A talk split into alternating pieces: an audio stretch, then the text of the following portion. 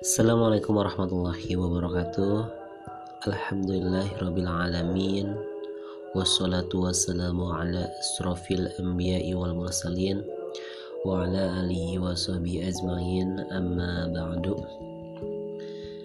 Pada kesempatan yang berbahagia ini Tepat pada pukul 3 lewat 59 menit di bulan suci Ramadan sesudah sahur insya Allah saya akan uh, membahas dan mengupas dari bukunya Muhammad Syafi'i El Bantani yang diterbitkan di Kota Tangerang Selatan 12 Syafar 1436 Hijriah atau pada tahun 5 Desember 2014 Masehi yang berjudul bukunya itu Allah dekat dan bersamamu. Pada topik uh, yang akan dibahas yaitu mengenai episode jangan pernah putus asa atau jangan putus asa. Putus asa hanya mengurangi energi bahkan menggerus iman Suatu senja di sebuah taman bunga, seorang pemuda melangkah gontai menuju sebuah tempat duduk. Wajahnya tertunduk lesu, sorot matanya nanar, seolah ada beban berat menggelayuti dirinya. Pemuda itu sedang mengalami kesedihan, kekecewaan, dan frustasi, sehingga terlihat seperti orang yang putus asa dan tak punya gairah hidup lagi. Sudah puluhan tahun, sudah puluhan kali ia melamar pekerjaan, tapi tak ada satupun yang berhasil. Semuanya berakhir dengan kekecewaan. Pemuda itu menghela napas panjang. Ia mengadah ke langit senja yang indah dengan tatapan kosong. Sebentar ia mengalihkan pandangannya ke arah bunga-bunga yang yang bermekaran sangat indah, memberikan gambaran nyata akan keagungan penciptanya. Ia berharap dengan datang ke taman dan melihat bunga yang indah dapat sedikit meringankan beban berat yang dipikulnya. Sejurus kemudian, tanggapan matanya mengarah kepada seekor laba-laba yang sedang membuat sarang di antara ranting-ranting pohon yang tidak jauh darinya. Ia memperhatikan laba-laba kecil itu merayap, merajut, dan melompat untuk membuat sarangnya. Pemuda itu mengambil sebatang ranting dan merusak sarang laba-laba itu tanpa ampun untuk melampiaskan kekecewaannya. Sejenak pemuda memperhatikan, si pemuda ini memperhatikan laba-laba tadi. Ia bergumam dalam hati, apa yang akan dilakukan si laba-laba setelah sarangnya dirusak oleh tanganku? Apakah ia akan lari terbirit-birit ataukah akan membuat sarangnya kembali? Ternyata si laba-laba kembali ke tempat semula. Binatang kecil itu kembali merayap, merajut, dan melompat membuat sarangnya. Setiap helai benang yang keluar dari tubuhnya dirajutnya menjadi sarang untuk tempat tinggalnya. Semakin lama, semakin besar dan lebar. Laba-laba itu hampir menyelesaikan pekerjaannya membuat sarang tetapi tiba-tiba si pemuda kembali merusak sarang laba-laba itu dengan ranting di tangannya. Si pemuda itu kembali memperhatikan si laba-laba ia ingin tahu apakah yang akan dilakukan binatang kecil itu setelah sarangnya dirusak untuk kedua kalinya. Ternyata laba-laba itu kembali membuat sarangnya dengan penuh semangat. Ia merayap, merajut, dan melompat, memintal tiap helai benang dari tubuhnya untuk membuat sarang baru Sementara itu, si pemuda memperhatikan ulah laba-laba itu dengan seksama. Seketika pemuda itu tersadarkan binatang kecil itu telah memberikan pelajaran berharga kepadanya. Betapapun sarangnya dirusak beberapa kali, berkali-kali, Laba-laba itu selalu membangun kembali sarangnya dengan penuh semangat dan pantang menyerah. Semangat binatang kecil itu sungguh luar biasa. Pemuda itu akhirnya menyadari kekeliruannya. Tidak pantas saya menyerah, apalagi putus asa dan kehilangan gairah hidup hanya karena belum jua mendapatkan pekerjaan. Saya berjanji tidak akan pernah menyerah dan berputus asa. Saya akan terus berjuang sampai meraih pekerjaan yang saya dambakan. Demikian tekad pemuda itu dalam hatinya. Dalam kehidupan ini, mungkin kita cukup sering menemukan orang-orang yang berputus asa.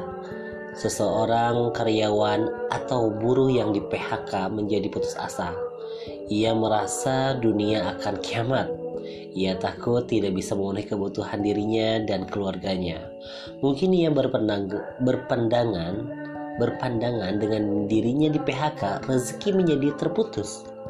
Seseorang pemuda pengangguran seperti cerita di atas juga kerap berputus asa karena belum jua mendapatkan pekerjaan.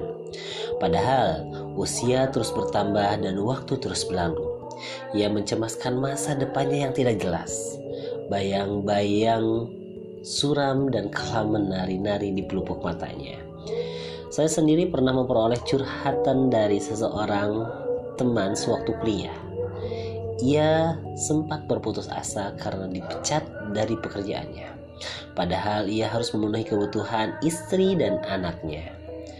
Saya mengingatkannya agar jangan pernah berputus asa dari rahmat Allah karena hanya orang-orang kafir dan sesatlah yang berputus asa dari rahmat Allah.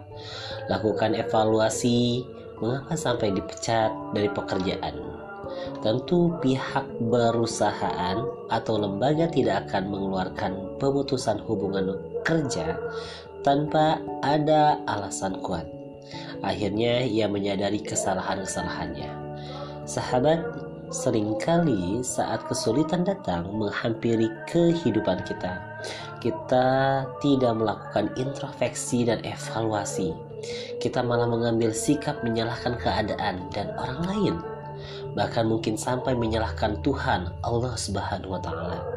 Hingga akhirnya kita berputus asa. Nauzubillahi min Sesungguhnya tidak ada masalah dan kesulitan yang tidak bisa diselesaikan dan dicari jalan keluarnya. Dipecat dari pekerjaan bukanlah masalah besar. Rezeki tidak akan terputus dan kita di PHK. Dengan kita di PHK maksudnya. Kita tinggal berikhtiar mencari saluran rezeki yang lain.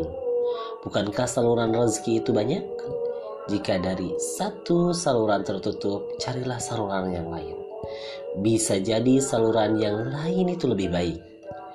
Seringkali Allah hendak memberikan tambahan rezeki kepada kita dengan terlebih dahulu memposisikan kita pada situasi yang tidak menyenangkan.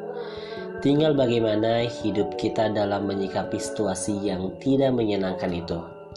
Apakah kecewa, sedih, dan berputus asa?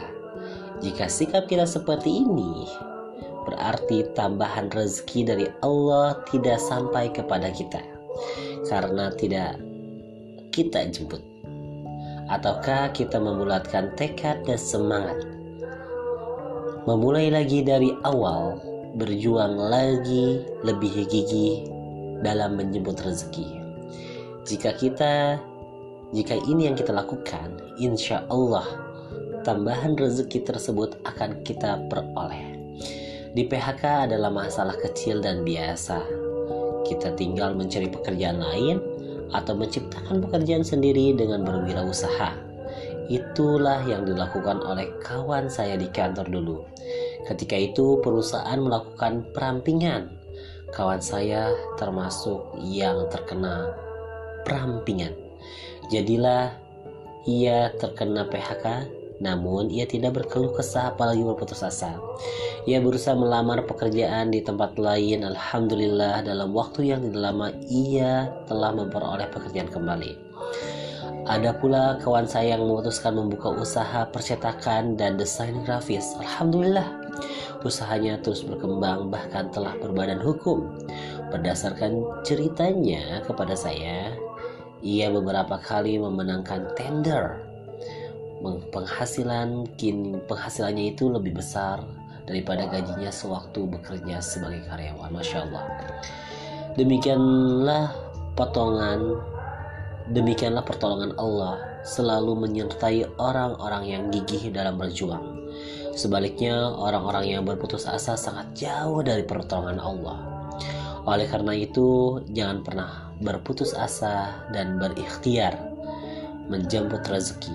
Sungguh rezeki Allah itu begitu berlimpah dan bertaburan di mana-mana. Kecu di mana-mana.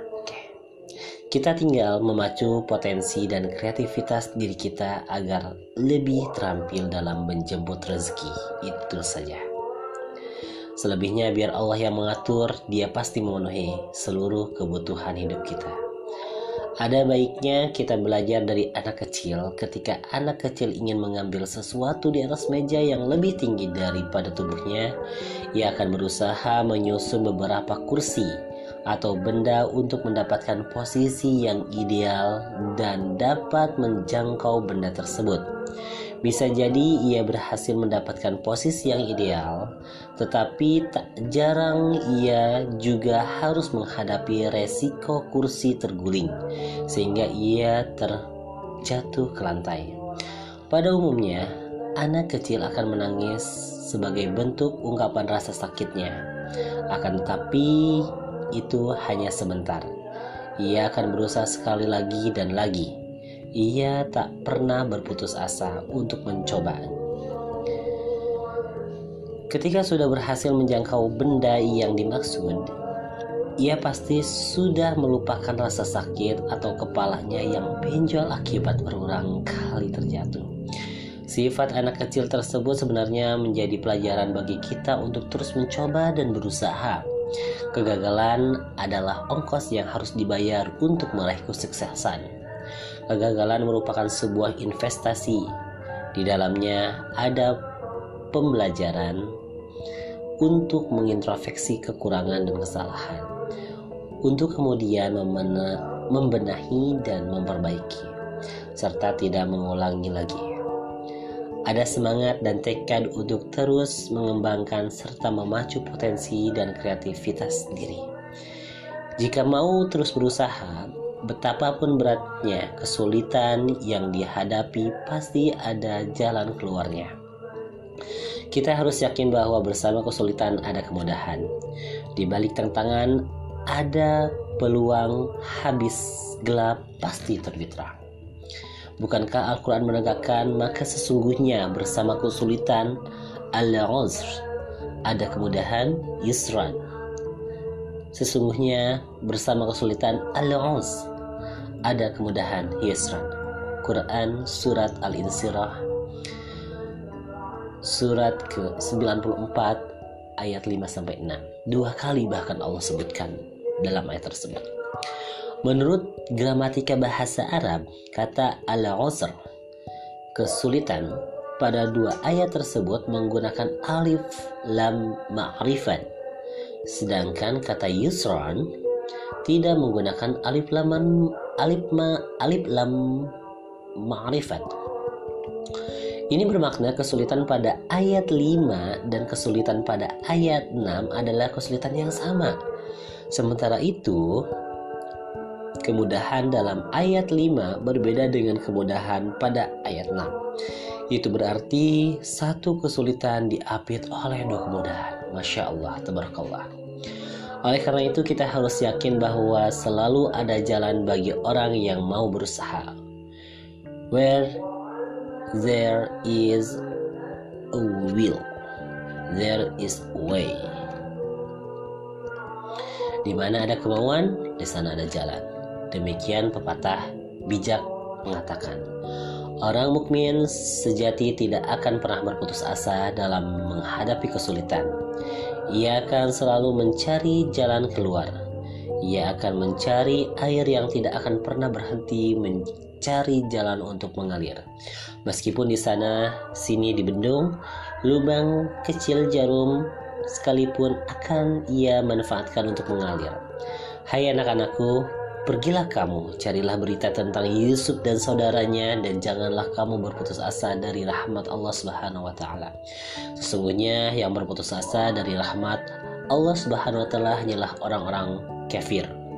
Quran surat Yusuf surat ke-12 ayat ke-87.